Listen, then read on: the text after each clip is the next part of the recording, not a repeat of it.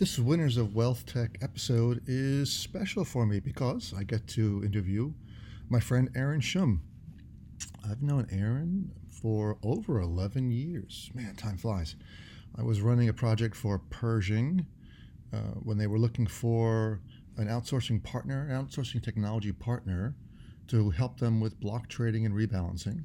We and I was running that project for Pershing as a consultant, and um, we looked at a lot of vendors and uh, uh, finally picked Folio Dynamics, which was uh, one of, Aaron was one of the founders, and uh, they're Pershing still using Folio Dynamics system uh, code for their block trading rebalancing today in NetX 360.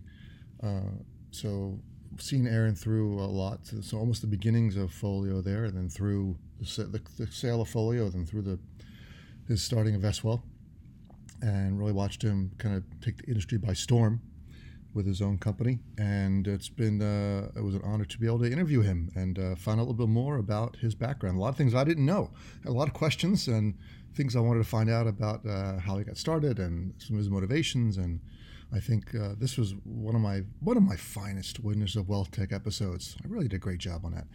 And you're going to really enjoy this, and you're going to enjoy listening to uh, my interview with Aaron Schumm.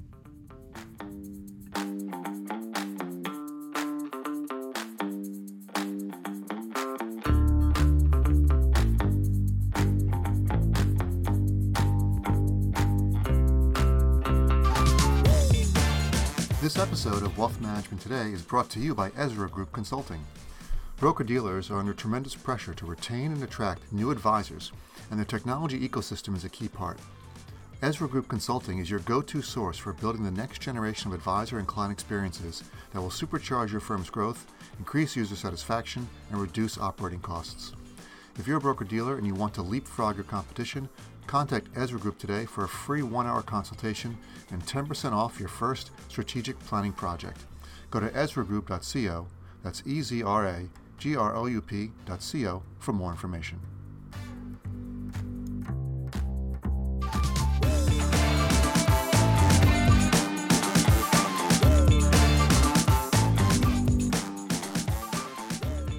And welcome to this episode of the Winners of Wealth Tech for the Wealth Management Today podcast. And I'm joined uh, for this episode by Aaron Schumm, the founder and CEO of Vestwell. Aaron, welcome. Thank you, Craig. It's great to be here. Really appreciate the opportunity. I, I appreciate you being here, and congratulations on being this month's winner of Wealth Tech. Thank you. It's, it's a huge honor. I understand. Yeah, no, I, I love it. It's great. Unfortunately, there's no trophy or, or, monetary prize, but you do get the interview and you do get uh, to, you get the bragging rights as as a winner of Wealth. That's great. And uh, what I wanted to do was, um, I know we we'd been talking a little bit earlier, but I wanted to kind of go back and talk about uh, how you got into the industry. And, and one thing was interesting when I was doing some research was that your your father actually got you interested in, in investing in the stock market. He did, yes, at a very young age. I remember vividly. I, think it was in eighth grade where I kind of made this uh, determination that, or, or, set the course that I was going to go into finance and be a stockbroker. Um, my dad was, he was actually, he's a retired carpenter, um, but he always had this affiliation for for the markets. And, and I remember, you know, all the time he'd come home from dinner or come home from work, and we'd be sitting at the dinner table, and he would talk about, you know, kind of what was going on in the markets. And I always found it really fascinating. You know, I enjoy the mathematical side of things, and um, so that actually kind of set my course uh, in undergrad to go into finance with the you know idea that I was going to go into something, and you know at that time it was brokerage, and then I kind of quickly realized I didn't want to be a stockbroker, but but still had this uh, attraction towards towards the financial services side of the industry. Isn't it interesting how you kind of get to something something introduced to you when you're young and some people seem to know what they want early. Like I was the same way with computers, but like you knew in eighth grade, I, I want to get into finance. Yeah, for better or worse, it was interesting. You know, would I make the same choice now? Who knows? But uh, but it, it's it's been great to me so far. Indeed. So I think you're doing pretty well, if I could if I could say so myself. You know, so we've known each other for a while, man. I mean, it goes back when you start when I start thinking about how long it's been. But I never knew you had a football scholarship. Yes, yes. I uh, I played a lot of sports all growing up. You know, from soccer for five years. Quit that actually to play uh, American football, uh, baseball, track, basketball, volleyball. So I was kind of all over. Uh, hence why my joints are not what they used to be. But uh, I uh, yeah, join the club.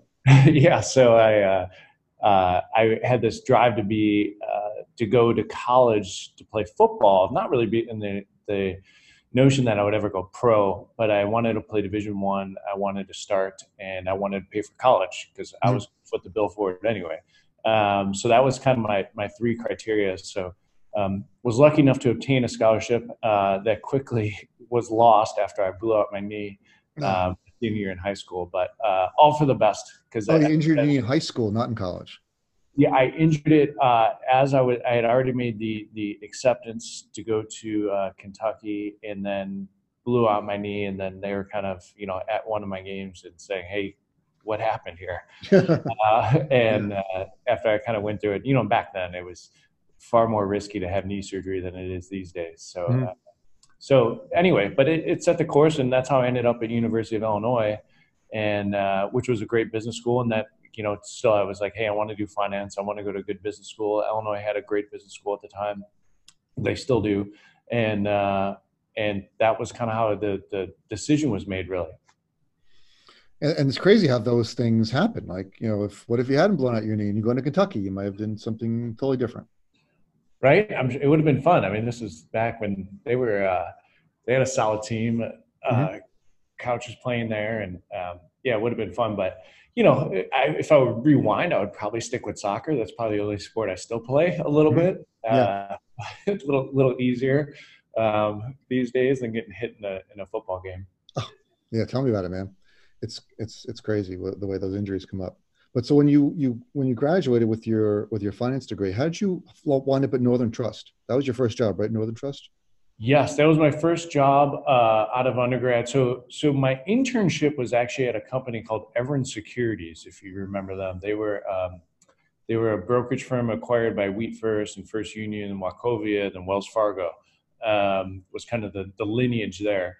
Um, but so that was actually my first un, unknowingly exposure to managed accounts uh, during my internship. After that, uh, you know, my after I graduated undergrad, um, I got a job at Northern Trust doing uh, in the large corporate ERISA side of the equation, uh, doing kind of large corporate pension plan analysis and working with asset managers uh, in that realm with the likes of like Lucent and Honeywell and mm-hmm. Avaya and guys like that. And uh, uh, so it's kind of interesting how it all has. Come full circle in my career and really yeah. zero idea what was going to happen. I didn't know what I was doing. You come on, you planned it that way, right? You it's, were at uh, Northern Trust as a portfolio analyst, going, "I'm going to start a company to automate all this one day." Uh, I had no idea what I was doing. It was funny. I left there. Uh, I worked there for two years. Um, then I left there and came to New York City uh, with this grand aspiration of going to be uh, an asset manager. Mm-hmm and uh, I was you know studying for the CFA and and started going down that path and and everyone I talked to in the asset management space said hey you need to know this software program um, to kind of really be in this this industry and it was the managed accounts industry mm-hmm. and that software program was uh, a program called APL uh, which at the time was owned used to be owned by Security APL then was mm-hmm. acquired mm-hmm. by CheckFree right um, and and then now CheckFree is is owned by Fiserv. Um, but so CheckFree actually offered me a job when I first moved to New York City. Kind of jobless kid, just just showing up saying I'm gonna I'm gonna find something and make it work. And CheckFree was like, listen, we'll hire you. Uh, you, you'll you'll learn this program called APL, um, and I became a product manager there. Mm-hmm. And um, that was kind of what I how I first cut my teeth really in the financial technology space. I had zero idea what I was doing. I was just this annoying kid who just kept asking why all the time, and uh, they were really gracious and supportive and uh, kind of encouraged me to to explore that. And uh, that was really kind of which gave me, I, I, guess, that curiosity is really kind of what what drove me into this space and, and kept me here. Yeah, it's it's again another another interesting circumstance how you got into CheckFree because that's you know CheckFree APL is sort of like the, the, the place where a lot of people came from. It was it was an epicenter for managed accounts at the time, and a lot of people in the industry who went on to big careers, just like yourself, uh, came out of that that CheckFree group. Yeah, I mean they they were, you know, a huge leader in the space. And the managed account, I mean, I forget what the market share was, but it was it was. Uh, just you know they had the vast majority of the space covered um and like what's that 70% i think yeah, so it was something like that. It was like 70, 80 percent. I mean, it, it was uh, it was great. And the, when I was there on the financial services arm, which you know that I I was employed under, um, it was relatively small. You know, a couple hundred people at the time, probably. Um, so it was fun. It was a great culture. Uh, Cheryl Nash was there, still running the, the mm-hmm. that side of the space there, and she was kind of the first boss and uh, in the space, and you know we're still friends to this day. And, and she's she was awesome, and kind of they were just they had a great culture that they created there, and, and it was fun. And and so they I became a product manager, and um, you know kind of came uh, started working on this idea. Uh, which became was we called it multi-strategy portfolios, but it actually became known in the industry as unified managed accounts, and that was kind of my world that that I got to help create and it was a lot of fun and became kind of an industry staple these days. It sure is. You know, a lot of my business is, is implementing UMA programs for for you know selecting UMA technology, implementing UMA programs. So it's still it's not as big as they thought it was going to be. You know, it didn't revolutionize the industry, but it certainly is is a is a strong component of the managed account business. Yeah, absolutely. And I think from uh, I think about it, I guess now from the tech side of it, and then our underlying architecture, the way that you know tax lots were looked at and, and how tax efficiency was really managed at scale um, is still applied across really anything in a taxable uh, you know wealth management account today um, we, you know whether it's in the construct of a formal UMA or not you know is up for argument but but the but the the philosophy and how it's actually treated uh, still holds true you know all the way back to you know what that was what 17 years ago mm-hmm. it was yeah, time flies. So, what, what was one of the biggest things you learned you got out of your experience at uh, at Fiserv, APL? You know, I I think it was just really I think just to ask why, um, and you know, and, and not only from the context of like, hey, you know, I can do this better, but just kind of really under, putting yourself in someone's shoes to figure out why things were done a certain way or approached a certain way. Um, and oftentimes, what I found was it was just generally accepted to be done a certain way. Um, and no one was really, I guess, that interested. Well, I shouldn't say no one. But I mean, there were people that are interested, but but there there wasn't a big drive for a lot of people to kind of upset the apple cart, right? Mm-hmm. And just say, well, you know, I was just looking at things. Well, why would you map a security this way, or why would you look at tax loss this way? And what if you did it this way? What if you did it this way? And CheckFree was great, and they just said, "Hey, that, that's a great idea. Here's a couple developers. You know, go figure it out." Mm-hmm. Um, so that was how my product team got formed, really. Right. Uh, and that's that's kind of it all came to be. But I learned a lot. You know, you also learn what not to do. You know, mm-hmm. and what works and what doesn't work. And um, you know, I, I, think in any any job and in any experience, I think that's one of the big takeaways. People, I always encourage people. You know, uh, at our company or you know or especially the younger folks that are coming in or the interns you know kind of how to look at things and i was like you know just as much as you learn what to do you should also learn what not to do uh, and apply things differently that's a very good advice. And so you're at the you're at the peak of managed accounts. You're in a, a company that's growing leaps and bounds has has a tremendous market share. You're there for for for three and a half years or so. And then what happens? What what what pushes you what gets you to move on from that? Yeah so um so i was in grad school at the time. I was going to getting my mba at duke uh, and i was living in new york um, and i was flying back and forth and i was you know my kind of average day was uh, up at 7 7.30 I'd leave the office about 11 p.m. I would go home. I would do grad school work till about three or four in the morning, and then I would get up at seven and do it all again. And I did that every day, and it took its toll. Right, just physically, I was I was just wiped out. Um, and I kind of got burnt out. There were some things I really wanted to do at CheckFree, um, and I took it to my boss, who actually just came over. He ran all of the product groups um, over at CheckFree at the time. He came out of Placemark uh, and his name was Joe Mrak. And I took it to him and I said, Joe, this is what I really want to do. And, you know, if you guys are on board, great. If not, I, I got to go, you know, do something else because I just didn't see, I didn't, didn't want to spin my wheels and, and really not be productive, especially kind of at that stage of my career. I just had, had a lot that I wanted to, to accomplish. Sure. So, so Joe looked at me and he's like, I love it. He's like, there's no way they're going to give me budget to go do this. And I was like, I got it. I said, no problem. Um, so we kind of, you know, parted ways. I can just see you and Joe having that conversation.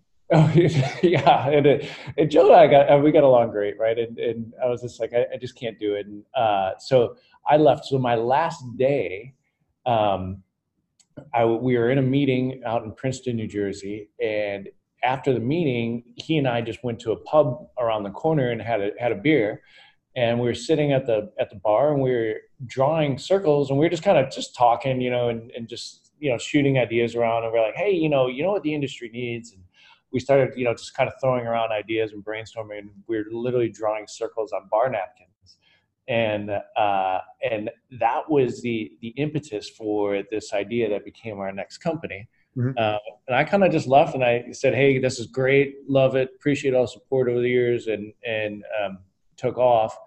I left, uh, was finished up my MBA. I got I had got a job at a company in London um, and I was just going to go over to London and and kind of hit the reset button and try something different. And uh, I was like, hey, I've never lived outside the U.S. Let me go try it. Uh, I was what like 26 at the time, 26 mm-hmm. something like that. Uh, and so I, I, packed up my apartment, got my visa, and the phone rang, and I answered it, and it was Joe, and he said, "Hey, you remember that idea we are drawing on the on the bar napkin?" He's like, I think I got a company who who's going to back us to do it. And uh, he's like, do, do you want to do this? And I just said no. I was like, no. I was I was like, real estate. I appreciate it. I was like, but I'm out. I was like, I, am moving to London, and and uh, I mean, I had you know literally boxed up apartment, mm-hmm. and and he's like, just come in. He's like, he's like, let's sit down and chat about it. And uh, so Joe and you know Joe Joe can sell some stuff, and he sold sure. the idea to me. We we sat around. We were at a uh, so he had just landed at a company called Bisys, um, which I don't know if a lot of people here will remember, but they're a big kind of um, you know kind of a, a fund admin. Mm-hmm. And uh, so Bisys came. Bisys funded us like a new co. Um, he convinced me to stay, and he's like, "We'll we'll build out this this kind of managed account outsourcing business." Um, there was really kind of the skeleton of what we had sketched out in that bar napkin. Yeah. Um, so we went to Bisys. We we knew they're up for sale at the time. We were under the everyone was kind of under the belief that they were going to go private, um, and we went over there. We built this business. We signed like six major deals in six months, which is kind of unheard of in that, that space, right? They, they're right. you know enterprise deals. And it was moving. We had an awesome team. I was out in Columbus, Ohio, um, kind of flying back and forth between there and New York, and. Uh, and then they got sold and um, and they were going to uh, our side was going to Citigroup. During that, the other side was going to JC Flowers, the, the PE uh, insurance side. So during that kind of process or during that time, I was looking at a lot of vendors out in the space, um, kind of because Bisys didn't own any technology; we just integrated things. Right and I was looking at different solutions and trying to figure out, okay, how do we actually put together the, the best wealth management system? And one of the things we realized was, you know, we had we had APL running underneath, we had Vestmark running underneath. We're like, hey, we really need to own the core of this from kind of a processing side mm-hmm. of the thing, the side of the industry. And if we don't own the core, we're not really going to be able to drive it as far as we want uh, and control the variables. So during that kind of process, uh, a gentleman was uh, who both Joe and I knew um, introduced us to just a random guy that was his neighbor and he said, "Hey, I got a neighbor. He he's he's built something. I got a neighbor. Hey, literally, I'm, I'm dead serious. This is what happened. He goes, I have a neighbor. No one's going to believe the story, Aaron. Just tell me the real story. What, yeah. really? so, so he, he, introduces us to this to this gentleman who had, who had a small small software company. They're like a body shop, um, and they, uh, I went in and I sat down with them. Joe was on the phone. I was in their office over at 420 Lex, and uh, he showed me what they built. And it turns out they were kind of this uh, engine inside the the the fee-based and commission-based brokerage side of Ameriprise. Mm, uh-huh. He built this really high-scale engine, and I was like, "Wow, this is really cool." And then we started going into kind of managed accounts and mutual fund wrap and wrap directed and all those kind of segments of the industry. And I started laying them out. I'm like, could you do this? Could you do this? Could you do this? And he's like, no, but he's like, listen, we could do it. I just don't know how to do it. Mm-hmm. And so we went, we had dinner, uh, and it was, it we went over dinner, Joe, myself, and this other, the other gentleman, we went and had dinner. We did a handshake deal. And basically the deal was, listen, we'll teach you the industry we'll teach you how to build this we'll design it for you and then you take your team and you build it and we'll we'll go build a huge company and that was how folio dynamics was created um, literally over a handshake and margaritas who was this guy aj jadov hmm. oh um, aj right yeah yeah so that that was that was how folio dynamics became to be and uh, we you know we started building this thing and uh, it was super shaky. I mean, it was this was October. It was I came on board. Uh, so our so this is what happened. So our side of the Bisys went to Citigroup. Um, Citigroup had their own agenda, what they wanted to do. I was like, okay, this is not going to happen. So I, I quickly kind of uh, said, thanks, I got to go do this. So I left, um, kind of got the wheels going at Folio. Joe had some obligations to fulfill at, at Citigroup, so he stayed on for for a while. I got Folio going. It was October 4, 2007. Mm. Uh, Great time. Yeah, right. Perfect. Uh, perfect time to start a fintech company. Um, and we got things going, started launch, or started kind of building out what we wanted to do. Um, Joe came on board, I think it was t- towards the end of the year, early 2008. Um, we were like, hey, we're going to have to go raise some capital. And the market collapsed. Mm and no one we couldn't get a meeting right like it, it, the second you you get a meeting they're like oh, you're in financial what no not interested sure um, so we we were like no really this is going to work like we had just complete conviction in, in it just through our years of experience and you know he was at placemark and then between CheckFree and what we did at Bisys in a short period of time we're like no this, there's a real market for this uh, we just have to get someone to, to write us a check to help help go do it um, and we were so we were trying to get the wheels going on the tech side and then also roll up an RIA into the business. Um, mm-hmm. And we ended up pulling it off uh, in August of 08. Um, had someone, you know, Edison Venture Partners out in Edison, New Jersey, wrote us, or Lawrence, New Jersey, wrote us a check, uh, got it going, and that was really kind of the the first like jump start into Folio. And then we we were able to build that out. It was shaky. Um, you know, I, uh, it was not easy, right? We failed a lot uh, to the point of, you know, you know, near disaster a few times. Um, but we were always able to pull it out and, and persevere, and, and we built a great business over the years with it. Indeed, yeah. I mean, it was it was one of the top firms. Everyone knew about you when everyone, you know, you you were in the in the in the mix in a lot of business. yeah, there were a couple deals I think put us on the map. You know, we won a um, large bank deal, um, and then another very large uh, broker dealer deal. Mm-hmm. And I think once we shored up those and kind of put those in market, I think people it legitimatized who we were, right? And people were like, oh, these these guys are real. They, they built a real business and they can do this. And, mm-hmm. uh, and it was fun. You know, we had we sold it to a PE firm at the end of 2014. Right. Um, Actua, yeah, uh, which is the old Internet Capital Group outside of Philly. Um, and you know, at that time, I, we had about five million individual wealth accounts on there. It was like 800 billion we were powering. We had like 27 ish billion that we were advising on um, and managing a chunk of that. And uh, it was you know 100,000 advisors. It was it was a large scale business. No one knew we existed. Um, but we, you know, but that, it was great. It was kind of by design, right? We just wanted to be the engine. Um, so it was fun. We had, you know, I had some grand aspirations of what I wanted to do post acquisition, but uh, you know, there was the the guys who who own the bank account were, were probably less ambitious than I was. Right. What and I, I thought that deal was strange. It was, yeah. I would say there was a good good crew of people, very very smart. You know, all ex operators, um, but it was effectively run like a public PE firm which is a difficult spot to be in. So we are one of four portfolio companies, and you know when you're building these businesses at, at large scale and investing heavily, reinvesting back into the business, um, it's a tough thing to show to a public market, especially with the complexities of what we are actually doing at Folio mm-hmm. Dynamics, and have that resonate in the marketplace.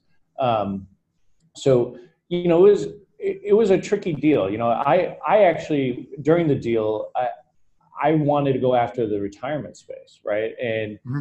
defined contribution, defined benefit, and I basically had lunch with them um, with the the uh, two of the two of the partners over there. I was like, listen, if you're not going to commit to me that you're going to allow us to go after the defined contribution, defined benefit space, then you know I'm not signing up for the next go. Um, so that was kind of well, that's set, interesting. Yeah, so that was kind of set the tone for for Vestwell, and I was like, listen, I want to go create Vestwell, um, and if you're not on board to do it, then then I'll, you got to let me walk. Um, so after a lot of um, contentious discussion, uh, they let me kind of quietly slide out the door. I can imagine that discussion. Yes, there was. Um, it was it was challenging. It was one of the more stressful moments in my life. It's also it was so hard too because you know Folio Dynamics was our baby, right? It was mm-hmm. it was we worked so hard. I mean, to the point of like absolute disaster where I, I was going to get evicted from my apartment because I couldn't make another rent payment for you know mm-hmm. several months, and mm-hmm. you know, and you're going without getting paid, and you're you know maxed out credit cards and the whole the whole deal, right? And and mm-hmm. kind of that that story, and that I lived it all and then you, fought so hard you you know we were able to create this great business. It was awesome. And someone was coming coming in and taking over the reins and they were going to go a direction that really i didn't see to have long-term viability for what we had actually created. Mm-hmm. and and that was kind of my cue like i gotta let go and i gotta move on. Um, so that was hard. I remember my wife uh, she was she, you know she was there you know with me through all this and and you know her just kind of seeing that that kind of that hurt that I was going through at the time, and I was just like, wow, like this is this is a tough thing to see happen. Yeah. Uh, but then you just you just got to kind of learn to to move on. Yeah, I mean, I'm noticing that. You know, I, I've followed your career for. Yeah, we met when you were at Folio, so yeah, yeah. I didn't know the, the, the previous, but I, have known Joe and all those guys, and and what I know about you is that you, when you know what you want to do, you're just going to do it, and right, you know no matter what, what's in front of you and what's what obstacles are there, it seems like you you get an, a thought in your mind, like the you, what you wanted to get into the defined benefit space. It's like, well, no matter what else was going on, that's where you were. That's where you were going. Yeah, I just I I think what drove me, I think, really, especially in this industry, was you know, having lived a lot of it and being, you know, having been on really all sides of the table over my career, from you know the wealth side to the to the tech side to the trust side to the to the wealth to the to the kind of fintech it's it's you know i've seen it all from all angles. And i i i just in understanding how the ecosystem actually functions i think is is absolutely critical to being able to build something that can can deliver what you want to deliver right? And, and you know whether it's success, success from a business standpoint and creating kind of a scalable business or it's success in kind of delivering an end product that's truly beneficial to everyone that, that, that uses it. You know and i think that's something that really kind of set us apart. And i just saw it so clearly in my mind what was needed in the defined contribution space that assimilated very closely to the wealth side of the equation and mm-hmm. I was like, man, I, I could fix this problem. And this problem is impacting every employed American right now. Mm-hmm. And and not to, not from like the grand ego, like, yeah, I can fix the world's problems, but I was like, no, there's just there's an inherent flaw in how this works. And I can help create a, a framework where people will be better off over the long haul if they continue to evolve on this framework. Not that we're going to solve, you know, all the world's problems or all Americans' problems in this space, but we can create the base for a new foundation that resets that bar. Mm-hmm. Um, and I think that's what was ingrained in my mind that I could not shake. yeah.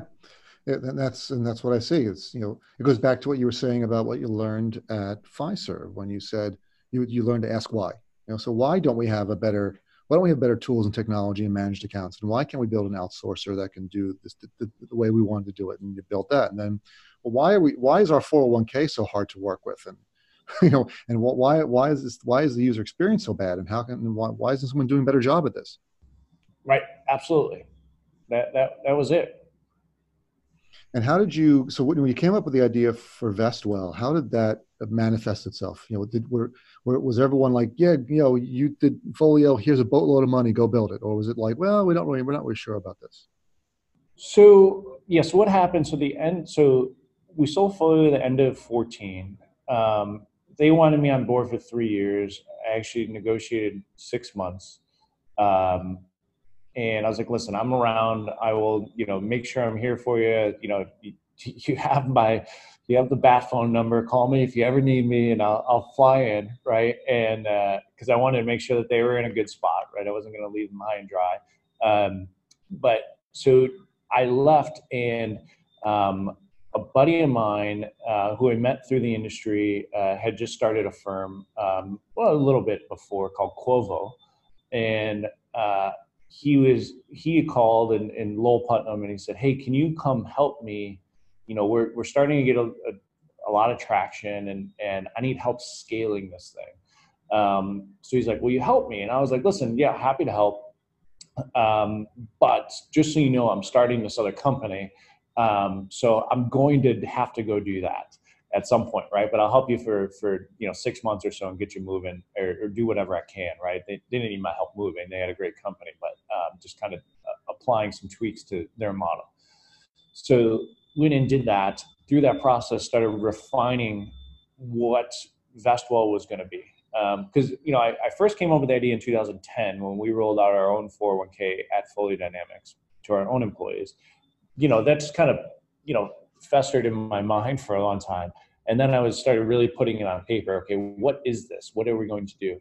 Um, so I started sketching this out, uh, and then floating the idea to uh, some folks in the industry that I knew, right, that ran RAs or broker dealers or trust shops. Like, hey, if you had access to something that looked like this Vestwell idea, would it be interesting to you? And you know, that it was a resounding yes across the board and I was trying to figure out, okay, now where does it, where do you get the most traction and how? Um, so I started, you know, designed a deck, went out, you know, I had fortunately been through the capital raise process before, so understood kind of what was there.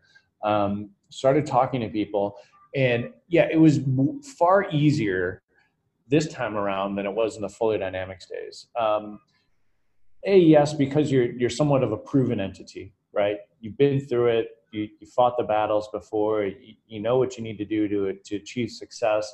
I knew the industry right? It was it was although not exactly the same it was you know very close. it was tangential to, to what we had done or what industry we had been in in folio dynamics. Um, so i kind of had that in my favor.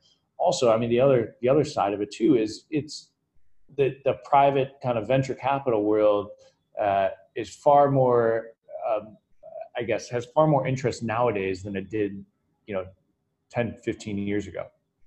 Um, and you know obviously for everything that's in the press and, and, you see like there is an element of that where people it's much easier to get cash now through the venture channels than it, it was you know way back when when when i had first experienced it.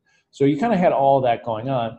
And then the third piece of it was there was just the industry trade winds of what was happening in the defined contribution space that you know was really kind of my kickstart like it's got to happen now where you know this is when the department of labor was talking about you know the refinement of, of the fiduciary standards and uh, where the sec was you know potentially going to step in and all of those things were kind of flying around.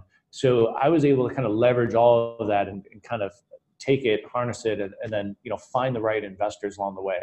Um, i was super um, fortunate with the interest we had when we were doing this. You know, it's hard. The first check you get is always the hardest, right? um, because Oh, it's it's just an idea, right? There was zero code written. There was it was just on paper, and you're you're getting people to write, you know, invest millions of dollars on on paper. Um, Well, because they're investing in you. yeah, they're right, and, and that's what most people do, especially at early stage, right? They're investing in a team. So um, I, I had circled up uh, a group of individuals that were, um, you know, had faith in me to to go get money and, and start creating a business, and I had faith in them to to kind of do the hard work and, and and start writing code and putting something out there that we could, you know, it wouldn't be perfect. Obviously, you're going to iterate it a million times, but could actually would actually show well in that process and then say okay who's going to understand this in this industry and, and go after it? So um, what i ended up doing we did we did an angel round that rolled into um, the seed round. Mhm. um, and we were really fortunate. And i had really kind of one early stage fintech investor um, you know the fintech collective uh, who led the round. Um, we had uh, F Prime, who was who is the venture arm of Fidelity, um, who obviously had deep knowledge of, of, the retirement industry. You know, and they're kind of the, the kings in the space, if you will, or queens, or however you want to frame it. And then we had um, um, another kind of West Coast centric B two B uh, investor of Commerce Ventures, um, and then Primary Ventures uh, here in New York, who's more of a generalist, and, and a good portion of their their portfolio is allocated to kind of B two B enterprise type structures. Um, so I kind of had an interesting view of like someone with deep industry knowledge, someone who understood fintech, someone understood the the, the, the kind of fintech B two B landscape from a West Coast centric mind, and someone who is kind of a broad oversight generalist, if you would. Um, so it, it, brought together a good crew of, of minds that I was really happy and fortunate to have around us. Yeah, those guys those guys know what they're talking about, and they can they're more than just passive investors. They can actually help you with the business. Yeah, without a doubt. I mean, they were. Uh, it's. I can't tell you how supportive these guys are, and and and and gals, and around the table and they are truly my first phone call when i have a question or so, something shaping up that i don't quite like the way it looks. Um, and i'm just trying to think through all the permutations of what you know how we should be approaching it. Uh, it's really been awesome. It's to have that support we're like no we get it you know and, and it's also people who really understand you, know, you look at our cap table and you look at the investors there are people who are you know, really understand this space. Um, and that's by design right um, I don't call it old age or impatience or or or what, but uh, I did, had no interest in working with investors who really didn't understand this landscape, especially as it pertains to kind of not only retirement but but really uh, how financial advisors work, uh, because it's absolutely critical to. Um, I, I, think to our long-term success and, and the path that we've set forth. If you have to explain to your investor what an advisor is and what their motivation is, they're not on the same page as you are in terms of what the business has got to do. Oh, oh, Craig, I can't tell you how many conversations I've had like that over the where you're talking to potential investors and and they, um, especially you know, not to knock our, our, friends on the on the other coast, but um, but there are investors on the other coast. They have a different mindset, right? They're just like, hey, don't worry about profitability. Just just acquire users, acquire traction. And and I've been on calls where they're like, tell me what a financial advisor does and I literally, you know, have to cut the conversation and be like, listen, yeah. this is not going to be worth any of our time right now. Sure. Um, so let's just, you know, you guys are thinking about things in a different way, and that's great. And I'm sure you'll be wildly successful, but this is the way that, that we're going after this industry. Yeah. And that's, that's been the case. I mean, I've heard that from many uh, founders. It's the East Coast, West Coast mentality where the West Coast, they just want to flip, uh, and the East Coast, they're building the business. Yeah, they're just different. I mean, you know, a, a consumer-facing model is is very different. Um, the way I kind of break down is like this is although it's financial technology, right? It's it's ultimately there to support financial services. And in financial services, I truly believe that you have to have a profitable, scalable, kind of viable business that can stand on its own. And if you don't have that, and and and, and you can't create that with you know some some amount of cash, obviously, because it's it's a wide lift, right? You have to the whole system has to be baked ultimately before you can put it in market.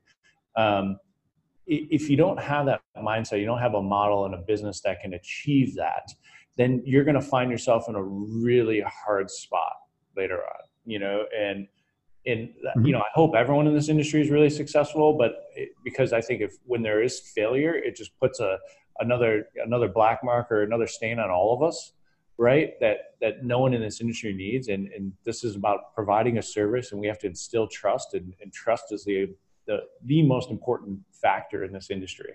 And when you you you know you it's very easy to lose that trust. And when you do that then ultimately people end up feeling the pain of that over the course of their life right? By not being able to invest or save properly. So um, so we got to build it the right way ultimately. And that's how i view the right way of, of building a framework for a business like this looks like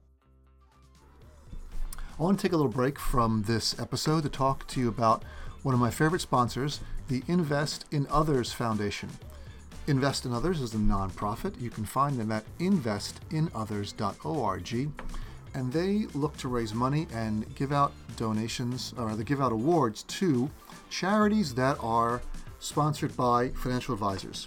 So it's financial advisors' uh, favorite charities, charities that they spend a lot of time supporting. So Invest in Others looks to get sponsorships from the industry and funnel that money to advisors' favorite charities. I really like this this charity uh, and this nonprofit. I think you should take a look at it. Again, investinothers.org. They've got a couple other programs. One is a Grants for Good program. Uh, again, delivering money to different needy organizations and needy groups. They're also starting a corporate awards program which is going to be a little bit different, but still within the industry. Uh, another way for financial services, uh, wealth management corporations to help uh, donate money to people in need. So I really like Invest in Others. I think you should take a look at it. Invest in Others. Let me spell this for you I N V E S T I N O T H E R S dot O R G. So, what other? I was doing some research on you, even though I know you pretty well still thought I'd do a little bit of research. And one of your other interviews, you talked about advice for starting your own business, and you've done this. This is the third third time, right? So you've got some, you got a good track record, and you've you've you've learned what to do and, and what not to do, as you said. So you mentioned uh, in this interview that business is always more expensive than you expect. So what are people expecting, and and how does that cause businesses to fail?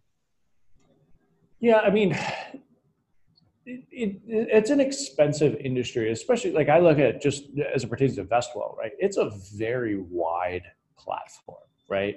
And there has to be depth there, right? Because we're, we're solving, we're not just solving for one equation or one user persona or one types of use case, right? We have to solve for an asset manager that ties to a home office, that ties to a, an advisor that ties to a sponsor that ties to an employee and everyone that's moving around that ecosystem right? And then everything that happens in the background from record keeping to to uh, to custody to trust to execution in the brokerage channel i mean those, those are all moving parts right? And if, if one of those breaks down the business falls right so you have to really account for that. And those are a lot it's, it's a wide thing to, to build right? And it's expensive and it's also a mature industry right? So there's already a um, there's already a mindset or an understanding of how the industry uh, needs to work.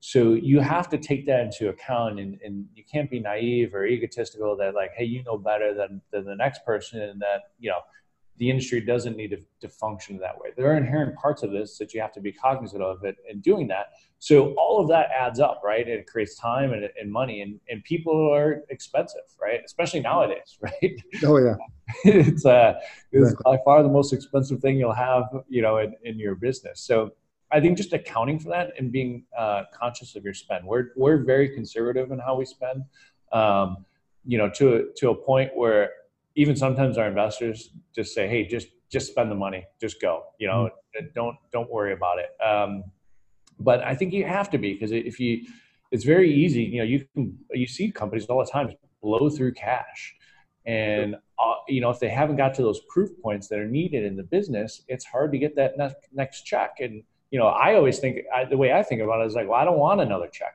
right? how do how do we create this so it's profitable and it's just standing on its own? So um, being conscious of those things, I think, is very important to, to ultimate long-term success and viability of a business. All good advice that founders or people who are considering being founders should take. Um, moving into a different phase of the interview, I've got some questions for you that are more personality questions, motivation questions. Um, so, what has become more important to you in your personal life over the past few years? Um, I, I, mean, the, the, biggest thing is my son.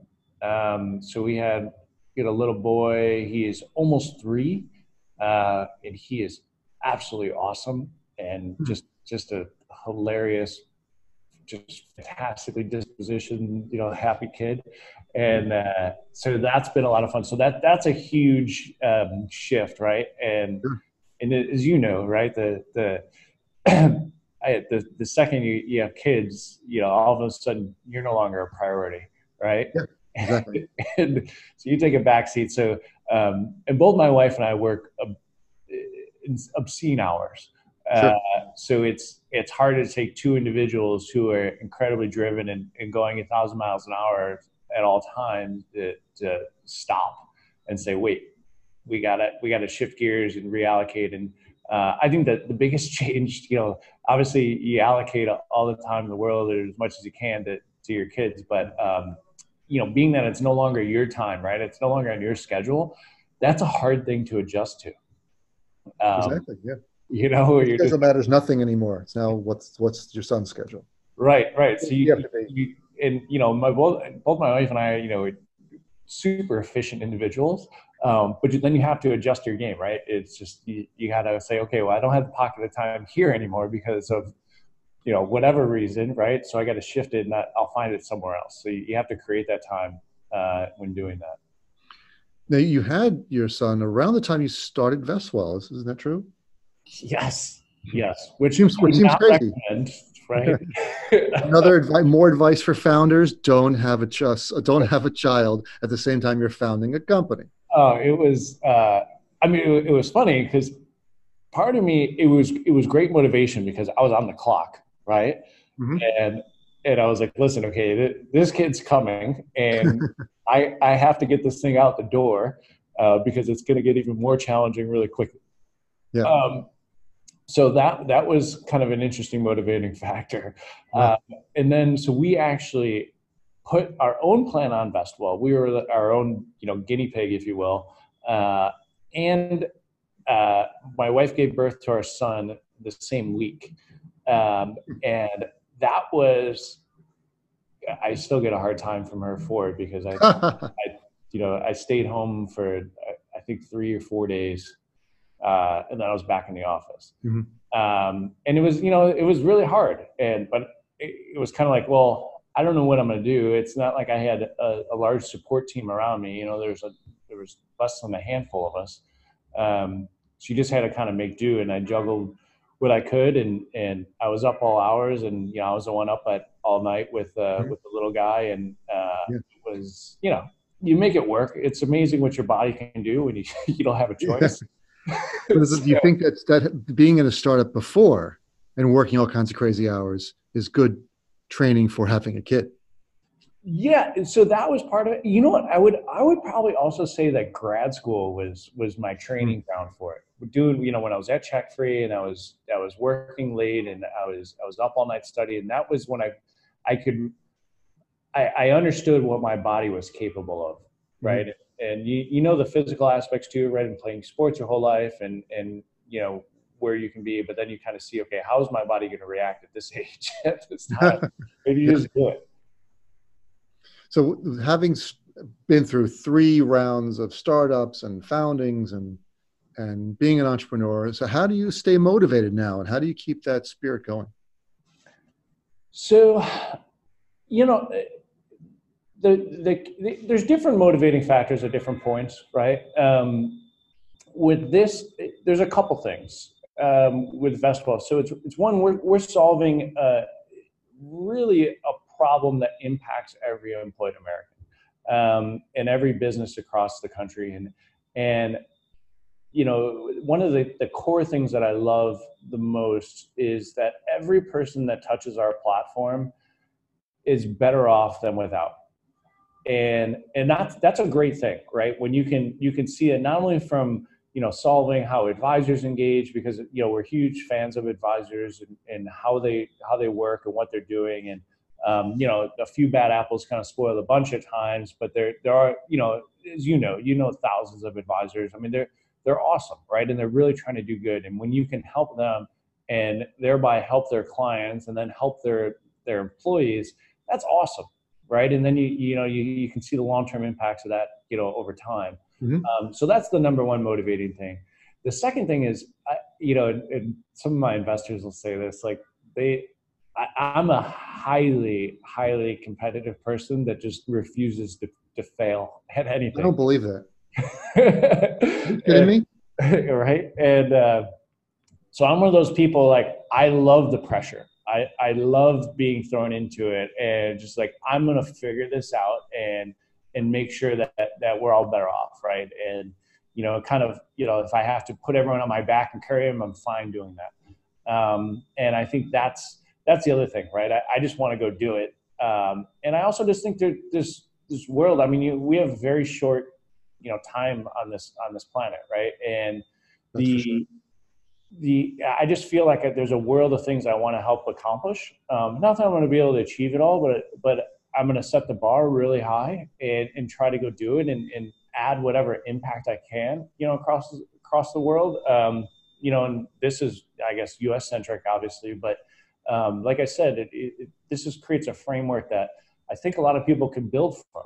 Um, and it'll change over time, and I hope it does change, right? But if we can help just just reset that bar, I think we're doing doing a better, you know, for this world. I, you know, I have friends who started businesses that, you know, they're super smart individuals, uh, mm-hmm. and and you know, they're great friends, but I just think their businesses are fluff mm-hmm. uh, in a lot of ways, and that really. Who would that be exactly? What's that? I'm just kidding. I was going to say. So, who are these people with fluff businesses? I can't name names, but they know. I mean, I've, I've told them to their face. They they're well aware. Um, and I'm just like, you know, you, you, especially when you see someone who's so talented, I'm like, why waste your time with something that that just doesn't matter in the grand scheme of things? Mm-hmm. You know, and, and if you if you're capable, it's like, hey, then do something that that people are all going to benefit from because not everyone is capable of it, right? So so let's try to try to help out and you know leave this place better than than when we got here. Mm-hmm. Indeed.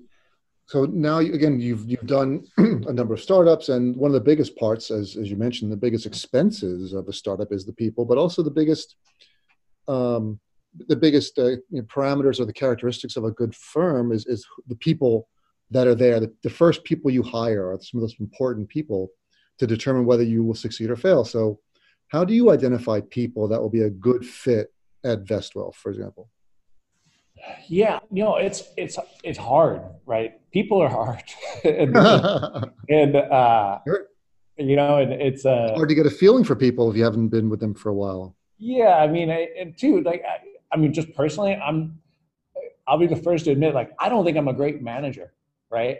Uh, I, I can lead teams, and and you know, I love kind of you know being a captain, if you will, of a team and and going right. Um, but I don't like dealing with all the other things that come with it. Right? Um, and it, you know, I guess through experience, you know, I've hired a lot of people over the years. I've interviewed a ton of people, right? And you you learn, right, who you work well with, who's going to play a certain role really well. Um, you you know, you have to put people around you that you trust. Uh, I will say, like I like our management team, our, our, our senior leadership team, they're just phenomenal, right? And I just I can fully trust them to do what they need to do, um, and I don't have to to kind of keep a, a, you know just a constant like you know I, I don't know micromanagement eye on them. Um, that's huge, right? Because you have to scale and you have to go and you're all doing a lot and you're doing a lot at once. Um, so you got to trust your team member that they're doing the right thing and that they're going they have your back in the process. So mm-hmm. um, I think that's important, right? So you have to interview for that and find certain roles. And I'll also say like there are people who are very good at certain stages of businesses um, that don't always that doesn't always translate to different stages, right? Um, like people could come in and do very early, early, you know, groundwork in a seed stage that, you know, by the time you get to a series B, it's not for them. Um, and there's nothing wrong with that, right?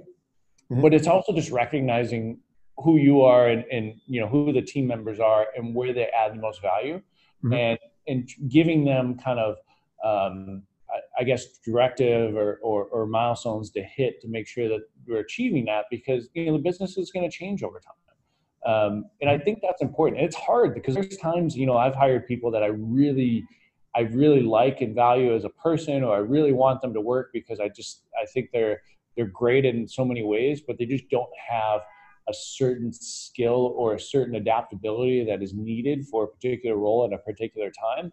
Those are the hardest ones, right? Hmm. You're just like, I'm giving you every chance here to go to get after it. And it's just not coming together and you're not connecting the dots, right? And, yeah. and you know you, you have to let go of those people or, or you know find a way to, to go other directions so um, it's hard you, i think you just have to get good we have you know, we have talent um, you know primary actually uh, venture partners um, early days we we leverage kind of their in-house talent um, leaders to help us create kind of that culture of not only how to interview people uh, how to test for the appropriate things how to um, to look at certain personality traits um, and make those assessments. What you know, a lot of people just don't know these things, right? They've never, especially people who like younger folks who are like you know just do startup world or whatnot. They just mm-hmm. don't know that, right? They've never been on an, on the other side or a different type of organization. So you actually, I probably underestimated how much you have to teach people. Mm-hmm. Um, and that is a process right of making sure hey not everyone actually thinks this way or understands this because they haven't lived it uh, so yeah. you, you, have to kind of in, ingrain that in people's minds, which is, you know, can be harder than you would like at times. Hmm. What is your morning routine? So you, you've, you've obviously refined it a bit since in the last three years, how, how your, I'm sure your routine now is a bit different than it was before you had a, you had a kid, but what do you do during the first 60, 90 minutes of your day to get things going? Well, so I'm going to leave the current few months out because we're in the midst of moving houses and renovations and all that. So it's a whole nother, a whole nother chunk of, of obstacles thrown in my life in the morning. Mm-hmm. Um, but typically, you know, I'm usually up kind of depending on, on where I am. If I'm at our, our, our house in Westchester in Connecticut, you know, I'm up somewhere between, you know, five and six. Uh, I, I get, I'm usually up showered you know, dog fed, taken care of by the time my son gets out of bed. Then he gets up, get him ready, feed him. Uh, I take him to school usually, uh, depending on, on kind of my first meeting. So I'll drop him off at school, uh, and then I shoot over to the train station, and then and then to the office. So that's kind of my routine. Obviously, there's emails in there to the point that my wife always yells at me to get off my phone, uh, and and my son yells at me to get off, yeah. Phone, which is not something you want. Um, no. but he's like, Daddy, no. I'll feel bad about that later. Oh, when he's in therapy, my dad was always on his phone. I, have actually really tried to. I, I, do try to make a conscious effort to stay off it for for mm-hmm. chunks of the day, right? And I'll put it on airplane mode or whatnot. Uh, and and I, usually in the morning I'll just check it quickly, kind of okay, are there any fires I need to worry about? If not, you know, I'll deal with the rest of it on the train or whatnot in the mm. morning. Um, and then I hop on the train, and then usually on the train it's just emails um, I do a lot of my like 15.5 management reviews, things like that. I kind of knock out on the train, uh, things that are you know not a, a huge lift. Uh, and then when I get to the office, and it's just kind of at it. So what? So being in the industry for as long as you've been, and going through the whole startup uh, process as many times as you've gone through, what what's bad? What kind of bad advice do you hear being given out most often? Bad advice given out most often. Huh or any bad advice you've heard yeah. given out? You know, uh, the kind of, I mean, the, the advice I hate is the kind of the one I mentioned earlier, where people are like, "Oh, don't worry about the revenue, or don't worry about, um, don't worry about the the money side, like the revenue, the inbound side. You know, just worry about users or worry about this or that." And I don't think you can worry about one and not the other. Um, I know you got to people, businesses have to stay focused at certain stages, but but building you know a, a real business from the day one i think is important and because if you don't think about those things to or people are like we'll figure it out later like I, I just think you're setting yourself up to fail. Um, so that I really don't like that advice. I think the other one is um, when I've been, you know, there's been people that have come in this office that are like, oh, you should go direct and you should, you know, go after, you know, the Fidelities of the world and the Schwabs of the world and so on and go compete mm-hmm. with them. And I'm like, that, I'm like, to me, I'm like, no, I'm like, I don't, I don't want to do that. A, that's not in our DNA. Mm-hmm. And, and B, it's, it's like, I don't want to go do that. I want to work with them. I want to help empower them in, in other ways that, you know, they're, you know, they're great. It, those are great businesses, but there's things that, you know, they could use help with. So, so I want to help be that, that party that's in there. Um, so I think those are kind of two things that I guess initially come to mind for kind of that advice side. So you mentioned uh, failure and and having failed, and everyone fails. And one of the questions I like to ask, and I find to get the most interesting answers, is you learn more from your failures than your successes. So, what's your favorite failure that you've learned the most from? So, at Folio Dynamics, we went really hard, really fast, and probably, you know, I know we didn't pay enough attention to some of the finer architecture details in the early days. Um, that became a very expensive fix for us. So it was like three years in, like the wheels kind of fell off of that business. And not fell off, but they got really shaky. Um, and that was a very hard fix. And it, like I said, it was very expensive. Um, from day one here, I just ingrained in not only kind of the team, but also our investors, like we're doing this right and we're not going to, um, you know, do this in a wild west fashion to a degree, right? Not that Folio is in a wild west, but but we just didn't pay as high level of scrutiny as we should have at times. Um, so one of the, the from day zero and the first guys on the team, um, he was a you know senior cloud infrastructure you know architecture security guy from SunGard, and um, I brought him on the very beginning, and our investors are like, "Why is this person part of this you know initial crew?" and and they what is he doing of, here? Yeah, they gave me a lot of flack for it, and I was like, "Listen, I said the the, the companies we're going to deal with." and these institutions we're going to work with and what we're building and the level of security and, and you know everything around you know cybersecurity to uh, just overall user security and architecture and scale is critical and it's too expensive to fix it later so you know because you need some scrappy people but you also need the kind of the folks that have been there done that Mm-hmm. Right. So we we enterprise architecture people. Yeah, we invested up front to do that, and it pay it has paid off in spades, right? And and when I look at the diligence that and the procurement processes that we've sailed through for you know the some of the likes like the public ones are you know like BNY Mellon, right? And being able to get through their their procurement process at, at such an early stage of a company is almost unheard of. And you know we got the full exam right and, and doing that. It's great you know we do pen tests and you know we're finishing up our SOC 2 and you know those are things that 10 years ago you just didn't do right? Or, or you did it later. Um, right. now we're like no, we're doing this right now. And we're going to invest the capital to do it. And yes it's it's an expense out the door but it is worth it for for you know where we need to be as a business mm-hmm. yeah that's another good example of what you've learned the hard way. Yeah, trust me, I fail every day at something. that that was one of the more expensive ones, though. A lot of learning. When yeah. you, when um, uh, another good question I, I find is interesting is is uh, do you give out books uh, as gifts to people? And if you do, what books, what book or books have you gifted most often?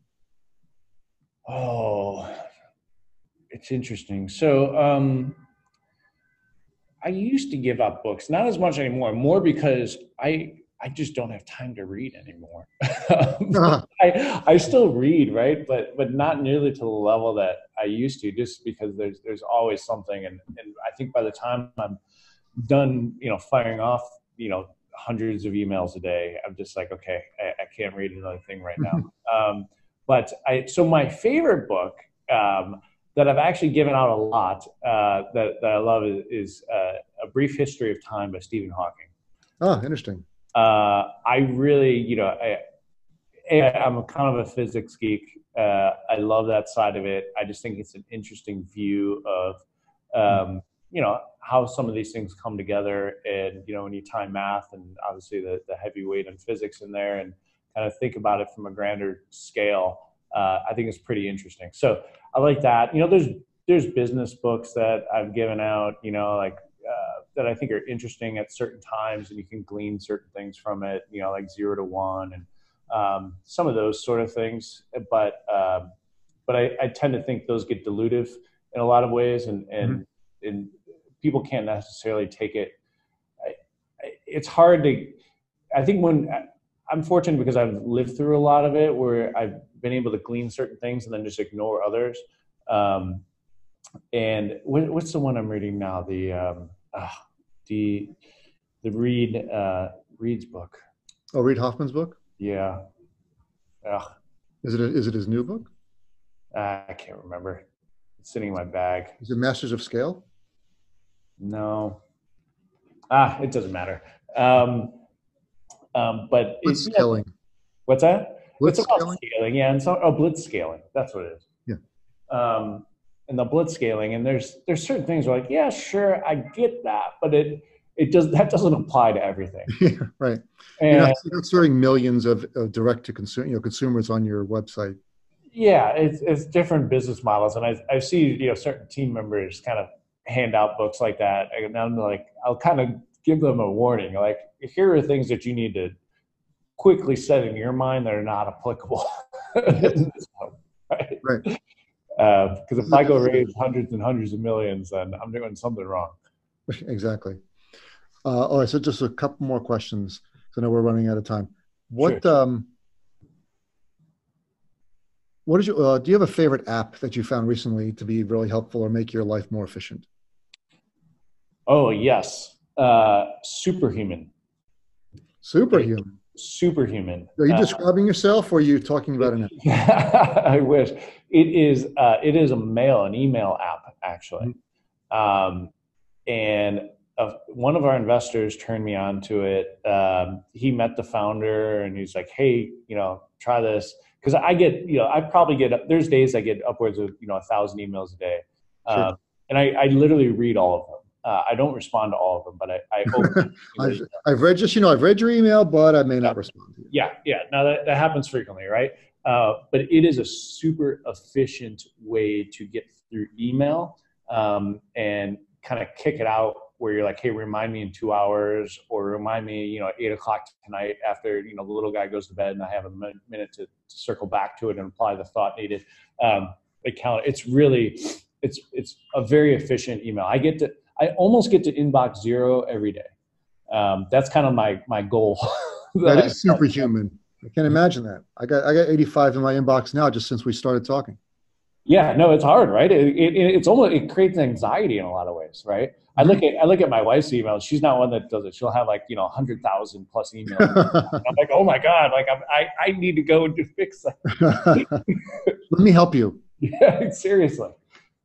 Wow, uh, that's an excellent one. Thank you. Uh, thank you for sharing that. I think hopefully we'll get a little get a lot of downloads from this. Um, it's not so, cheap, but it's worth it. In my I'm, I'm, yeah, I'm going to get right, right on that as soon as we're off this call.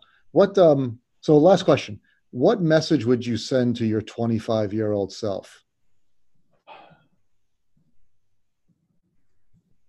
Uh, I think I think the biggest message I would send to myself is is let the small fires burn and important and focus on the important stuff.